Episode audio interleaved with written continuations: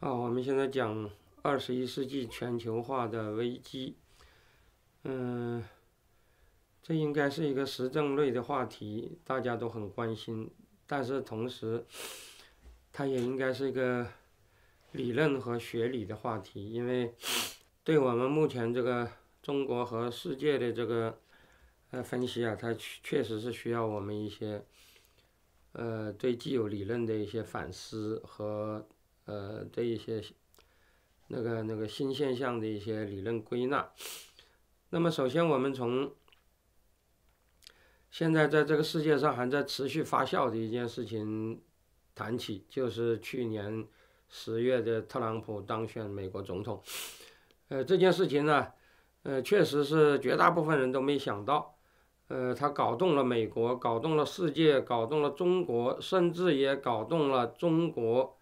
国内左右两个圈子的内部，关于特朗普为什么能够胜出，以及这个胜出到底对，呃，中国和世界的意义，呃，即使原来是具有同样思想倾向的一些朋友啊，比如说都是自由主义者或者都是社会主义者，他们也有很大的不同，呃，也有很大的那个分歧，甚至，嗯，这个分歧都很厉害。那么现在看起来啊，多数人都认为，呃，特朗普上台是一个民粹主义现象。嗯，这个民粹主义现象这个说法当然是带有贬义的，呃，意思就是说这个是一个不好的现象。但是应该说，啊，当然也正也是在这个问题上就有人为他辩护啊，比如说，呃，现在有些挺川的人啊，或者说挺特朗普的人，就极力说。呃，特朗普的那个特朗普现象不不是民粹主义，或者说和民粹主义无关，而是一个好的东西，是吧？比如那个，嗯，最近那个很有名的刘仲敬先生就是这样说的，他还专门写了一篇文章说，呃，特朗普呃不是民粹主义。那么我对这两种说法都不太赞成。首先，我不喜欢特朗普，是吧？在这一点上，我是跟。呃，刘仲敬先生不一样的，但是我也不认为，呃，他是所谓的民粹主义，是吧？说他是民粹主义，明显的是扣错了帽子。那么这个，我们首先要讲，民粹主义不仅，呃，现在是用在特朗普身上，也用在什么，嗯，那个什么勒庞啊，嗯，什么英国脱欧啊这一类的现象，所以最近用的很多。那么，什么叫做民粹主义呢？这首先我们值得啊研究一下，是吧？为什么以前人们不太提这个词，现在提的就那么多了呢？大家知道，所谓民粹主义，这个汉语翻译可能是加了一些内容，因为无论是英语的 populism 还是俄语的 narodnik，这两个词本身都没有什么粹不粹的意思，和所谓的纯粹什么是没有关系的。他讲的。这两个词的词根都是人民啊，populism 就是从 people 而来的，narodnik 也是人民的的意思，就是人民这个词的形容词格式。那么讲的简单一点，所谓的民粹主义就是人民主义，有的人又把它叫做平民主义，加了一个粹，好像就带有贬义，是吧？但是从它的来源而言，英语的 populism。和俄语的 narodnik 其实是分别来源于上个世纪呃呃十九世纪的美国的人民党和俄国的民粹派。嗯，其实这个人民党民粹派，嗯，其实本来就是同一个词，只不过一个是俄语的 narodnik，一个是英语的 populism。如果你看看英俄词典或者俄英词典，你会发现这两个词是可以互互移的。是吧？也就是说，嗯，英俄词典解释那什么叫做 narodnik，他就说那就是 populism，是吧？俄英词典也一样，啊，俄英词典解释英语词 populism，他也会说那就是我们俄国人讲的 narodnik，是吧？都是指的人民的的意思。而十九世纪的俄美国和俄国的这两个派别啊，也有些类似的地方。这两个派别。都是带有很浓的平民色彩、底层色彩，是吧？或者说叫做草根色彩，而且他们又特别和农民有关，是吧？带有那种呃，不管是俄国农民还是美国农民，呃，对城市的一种啊的一种反抗，可以说两者都是带有平民、农民色彩的。那么他们对城市、对当权者。尤其是对所谓的资本表示不满，那么这种不满在当时和后来都被认为是带有左派色彩的，因此民粹主义当时是一场左派运动，是吧？这个是没有问题的。在美国和在俄国，呃，他们都被认为是左派。可是这两者也有很大的不同。我们知道美国的 populism，呃。通常指的就是一八九一年成立的美国人民党，呃，因此这个词啊，有的人又把它翻译成人民党人或者人民党主义。那么这个人民党它就是农民的党，它最早是由呃一个美国一个农民联盟，呃呃呃改建的。而美国农民联盟其实就是美国的农民组成的一个维护自己利益的一个组织，讲的简单一点，就类似于中国的农会，是吧？当然了，美国所谓的农民就是家庭农场主，是吧？呃，一般来讲，我们呃都说他们是 farmer，而不是 parents，是吧？就是他们是都是独立的商品生产者，呃，不是农奴啊，也不是那个那个那个被国家管得很死的，没有自由的什么什么，就是和我们通常讲的那个，嗯，很可怜的那个农民还不是一回事儿。是吧？他们所以你你可以说他们是农民，也可以说他们是农场主。不过作为农场主，他们基本上是不雇工的，是吧？就是说，也可以说是呃，通常的说法就是家庭农场，是吧？或者如果用中国人比较听得懂的语言来讲，也可以说他们主要是自耕农，是吧？就是嗯。呃，不雇人，也不也不受雇的啊，那样的就是自己经营自己的农场，用自己的劳动。那么这些农民，大家知道，其实就是美国早期的那个移民的最早的形式。西方，呃，在无论是在美国，在南非，在很多地方移民，早期的移民都是农业移民，是吧？包括美国的清教徒，包括嗯，像南非的布尔人呐等等，是吧？那么这些人呢，都是后来来讲，都是这个所谓的小农场主。大家知道，美国建国的时候的国父，呃，杰弗逊，呃，就是代表他们的利益的。他们当时对，呃，新兴的一些城里人，尤其是一些富人，是吧？城里的工商业富豪，呃，本身就是有一些矛盾的。这个其来久矣啊，从美国建国开始就是这样。那么，俄国在十九世纪处在现代化的这个呃阵痛时期。是吧？农村和城里头也有很多矛盾，那么这个时候就出现了所谓的呃 populism 或者 n a r o d n i k 也就是说，呃，当时的这些呃平民、农民是吧？或者说呃，基本上也是社会上的一个多数吧，因为当时不管是美国还是俄国，也不是一个高度城市化的社会，呃，他们都认为他们受到少数富人的压迫。但是这两者我刚才讲了不同，就是美国的人民党它本身是由农会或者说是农民联盟啊改建的，本身就是农民，他们就是为自己的利益而奋斗。但是民粹派就不一样，民粹派主要是城里的知识分子要想发动农民，他们认为他们的社会基础是农民，但是民粹派一般来讲其实都是。城里的学者啊，城里的那个呃知识分子，呃，他们呃认为他们是为农民呃呼吁的，而且大家知道民粹派运动有个很重要的特点，就是所谓的走到到民间去，是吧？当时大量的知识分子穿上农民的衣服，呃，去和农民相结合啊，和农民同吃同住同劳动，煽动他们呃起来造反，是吧？呃，起来反抗，嗯。但是啊，老实说，俄国的农民当时对民粹派的这个煽动基本上是无动于衷的，而且当时出现了很多，呃，这个民粹派呃为农民呃着想跑去宣传，结果被农民向当局检举了，啊，像这样的事儿，呃是很多的，呃，我记得，俄国大画家列宾还专门有画过一幅一幅很有名的画，叫做《宣传员被捕》，是吧？就是那个那个那个民粹派的那个革命学生跑去农民那里。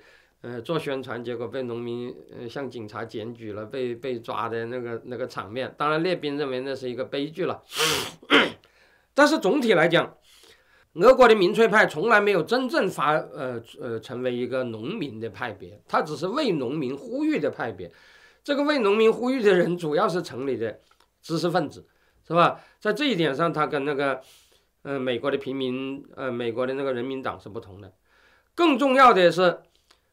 虽然他们都是为农民呼吁，但是美国的农民和俄国的农民完全是两回事，是吧？大家知道，美国的农民就是个体农场主，而俄国的农民，大家知道，在十九世纪是农村公社，他们基本上是农村公社社员，是吧？嗯，他们的土地是公有的，他们作为公作为公社成员是不自由的。那么当时他们也呃，但同时也享受了公社的保护，是吧？那么像这样的两种人，他的诉求，呃，的确在很多方面是不一样的。比如说，美国的所谓的人民党人，一方面他被认为是左派，为什么呢？因为他有强化民主国家以对付城市资本的那种倾向。比如说，美国的人民党，呃，当时是要求呃国家要管制这些银行家的。而且，嗯，美国的人民党主张铁路国有化，啊，为什么铁路国有化呢？因为农民需要用铁路来呃运粮食，是吧？但是当时的美国铁路运价很贵，啊，那个美国的农民认为那是因为私人垄断了铁路造成的，是吧？那么他们就主张，呃，由呃铁路国有化以后，啊，国家呃为了帮助农民，就可以把那个运费给降下来，这有利于农民，是吧？那么，由于他主张铁路国有化，由于他主张国家对工商业呃富豪的呃一些呃一些干预和管制，那么呃往往就会被认为是左派。可是，这些人对于农民自身，他们是要维护那个独立农场的，是吧？讲的简单点，就是他们是反对集体主义的，他们从来不认为美国农民要搞什么集体化，要搞什么社会主义，是吧？而且。他们之所以在城里，在要求国家，呃，对城里的一些那个寡头进行管制，本质上还是为了让农民能够更有效地进入市场，是吧？他们是支持市场经济的。从某种意义上，在这个问题上，呃，他们所谓的亲农民呢，其实更类似于呃欧洲那个十七世纪的所谓的重农学派。是吧？我们知道，所谓的重农学派实际上是主张自由放任的，是吧？讲的简单一点，就是反对国家管制农产品贸易啊，主张农民可以自己自由的卖呃各种各样的产品，是吧？因此，这个呃重农学派历来被认为是那个自由主义经济学的鼻祖，是吧？而绝不是什么左派的鼻祖，是吧？但是俄国就不一样，是吧？俄国。民粹派恰恰是要强化农村公社，抵制家庭农场。呃，大家知道，俄国当时的农村公社在处在解体状态。当时俄国的统治者，呃，为了现代化和专制主义的需要啊，在推行一种所谓的警察私有化，呃，就是用国家力量强行呃瓦解公社啊，支持公社中的那个有权有势的人化公为私，是吧？建立那个。啊，那个那个呃，大私有农场啊，或者说叫做独立农场，而俄国民粹派是最反对这个的。俄国民粹派是要强化农村公社，搞集体主义，是吧？用这个东西抵制家庭农场。当时俄国的呃一些比较富有的农民，呃就被骂成是呃守财奴，是吧？或者说叫做老罗，呃叫叫做那个那个呃那个那个库拉克。是吧？呃，后来我们中国人把它把这个词翻译成叫做“富农”，呃，其实这个词在俄语的原意中啊，就是一句骂人的话。它既不是指富，也不是指农，实际上就是指一个啊抠门的人、吝啬鬼、守财奴。呃，总而言之是是是一句骂人的话。那么这些人，这些被骂的人，呃，到底做了什么呢？他们做的主要的一件事情就是退出村社单干，是吧？嗯，因为他们都是比较有能耐的人，那么这些人就被认为是，嗯，是糟糕的，是吧？就或者说用我们以前公社化时代，就是那些人是有所谓的呃资本主义自发势力，是吧？是破坏集体化的。那么这些人当然就受到民粹主义的呃抨击，是吧？所以呀，俄国民粹派呃褒奖农民，认为农民是最伟大的，是吧？呃，认为俄国的希望在农民，呃，甚至认为知识分子对农民是有原罪的。啊，俄国民粹派还有一句话嘛，叫做知识分子应该跪倒在农民面前。可是，俄国的民粹派指的农民呢，是特指农村公社，不是指一家一户的个体农民。如果农民他想退出公社，想单干，那么在民粹派那些民粹派思想家的眼中，就不再是可爱的了。相反，他们反而成了。那个最危险的敌人是吧？所以包括那个骂富农这个这个这个说法也是民粹派发明的。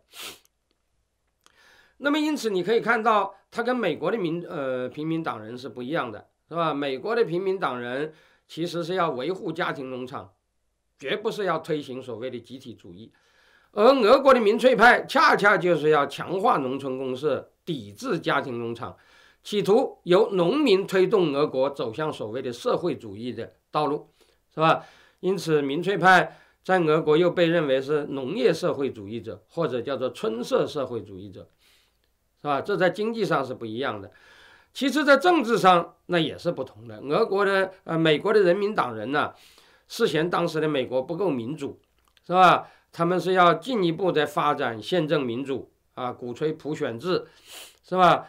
鼓吹让那个舆论更加自由啊，人民更多的参与选举。可是俄国的民粹派恰恰认为选举制度是很糟糕的，他们认为选举呃就会选出富人来，那么富人管事情就很可能不公道，是吧？因此他们提倡的是什么呢？他们提倡的是所谓人民专制啊，就是呃呃以多数的名义，是吧？呃进行对社会进行管制。啊，而且主要要搞一些劫劫富济贫的，呃，平均主义诉求的一些啊一些一些事情，是吧？十九世纪末的俄国民粹派还有一个特点是，当时的自由主义者和社会主义者都不满意的。呃，我这里讲的社会主义者，就是指的俄国当时的社会民主主义者，是吧？也或者说叫做正统马克思主义者。呃，大家可能知道，当时俄国的正统马克思主义不是列宁主义，是吧？他们的他们认为，俄国只有在资本主义高度发展以后，才能可以谈得上无产阶级革命。现在的俄国是个农民国家，根本就没什么无产阶级，是吧？所以我们现在要走资本主义道路，是吧？那既然要走资本主义道路，在政治上他们也是支持民主的，那么他们就认为民粹派的人民专制是破坏民主的，是吧？呃，当时列宁曾经有过，呃，我这里的讲的列宁是指早年的列宁，是吧？那么后来他实际上是接受了他被被他反对的这个说法，但是他早年作为正统马克思主义的时候，他是骂民粹派骂得很厉害，其中骂的，呃，其中的一个主要原因，按照列宁的说法，民粹派反对政治自由，说这只能造成资产阶级的统治，是吧？列宁对这句话是，呃，列宁对这个观点是很是骂得很厉害的，是吧？按照列宁当时的说法，呃，民主政治，呃，有利于资产阶级，但更有利于无产阶级。不管有利于资产阶级，有利于无产阶级，它首先都是使俄国走出封建、走出那种落后状况的一个呃必要的途径，是吧？因此，在当时的列宁，当时这些人看来。不管是无产阶级还是资产阶级，都应该支持民主。可是民粹派是不支持的。民粹派既不支持民主，也不支持沙皇专制。民粹派支持什么呢？民粹派支持多数专制，是吧？或者说叫做人民专制。也就是说，民粹派的一个特点就是打着人民、打着一个整体人民的旗号，嗯，去要求限制个人自由，是吧？要求那个呃限制呃每一个人。那么这个啊，当然是和美国的呃人民党人是是很不一样的。因此，虽然他们都号称是人民主义者，是吧？就是 populism 或者 narodnik，但是这个所谓的人民本身就不一样，他们的诉求也很不一样。美国人民党后来并合并进了民主党，他们的很多诉求，像什么铁路国有化之类，被认为带有乌托邦的倾向。但是总体上讲，美国人民党的遗产在十九世纪、二十世纪的主流社会中啊，呃，基本上是。得到的评价基本上是正面的，是吧？认为他是，啊，还是代表呃老百姓，代表民主，呃，代表这个呃一个社会进步的啊一个潮流啊。很多人认为美国的这个平民主义和十九世纪末的所谓的进步进步进步运动，呃是有很大的关系，是吧？因此那个时候所谓的平民主义，所谓的 populism 是一个好词，不是一个骂人的话，是吧？那么。不但那个时候是这样，一直到了，呃，一直到了二十世纪七十年代，还有很多人在正面的意义上，呃，用平民主义或者 populism 这个词，呃，来认为，呃，这是美国的一个，呃，值得称道的传统，是吧？呃，像那个从六十年代到九十年代影响一直非常大的美国主流政治学的一个权威学者。呃，就是马丁·利普塞特，是吧？他他的著作大概在中国翻译成中文的都有五六本，是吧？那么利普塞特有一个很重要的呃主张，叫做所谓“美国例外论”。所谓“美国例外论”，就是说美国要比西方其他国家要更优秀，是吧？所谓的例外是指优秀的意思，就美国特别优秀，美国比那个呃那个那个，他尤其讲美国比英国优秀。是吧？因为，嗯，我们，我们以前很多人有一种说法，说那个，呃，欧洲大陆是一种，呃，是一种特色，而美国和英国又是另外一种特色。嗯，美国和英国不同于欧洲大陆，是吧？就是英美传统不同于欧陆传统。可是里普赛特不赞成这个说法，里普赛特认为根本没有什么英美传统，英国和欧洲大陆都是差不多的。而且在他看来都不怎么样，是吧？好的就只有美国，美国例外。那么美国特别好，呃，特别好的地方，他就归结为五大特征，其中有一大特征就是平民主义，是吧？他认为美国有这个东西，而欧洲没有这个东西，而他认为有这个东西是好的，是吧？呃，他这个时候讲的平民主义，主要是指的美国，因为是个移民国家。是吧？没有欧洲那种贵族政治的传统，是吧？嗯，从他建国开始就比较老百姓之间的关系就比较平等，是吧？他说这叫民粹主义，啊，他说这叫 populism，而且他认为是很好的东西，是吧？可是后来到了大概是从二十世纪六十年代开始，populism 就逐渐逐渐带有贬义，到了冷战以后。这个词逐渐已经成了一句骂人的话，是吧？就已经成了贬义了。呃，所以啊，你往往可以看到，呃，如果假说乙是民粹主义，那就等于是骂乙，而乙往往是不承认的，是吧？乙往往是说我不是民粹主义，是吧？那么为什么会造成这种现象呢？这个其实主要是从呃民粹主义的俄国那个根源来的。是吧？因为人们在这个时候谈论民粹主义的时候，更多想到的其实是纳罗德尼克，就是俄国的民粹主义主张的那些东西，是吧？就是我前面讲到，他是代表农，他是为农民呼吁，但是他讲的农民是指的农村公社，是吧？那么，呃，他在经济上主张农村公社，在政治上主张人民专制，那这两项东西当然会对那个主流的宪政民主体制啊，会造成一些威胁，是吧？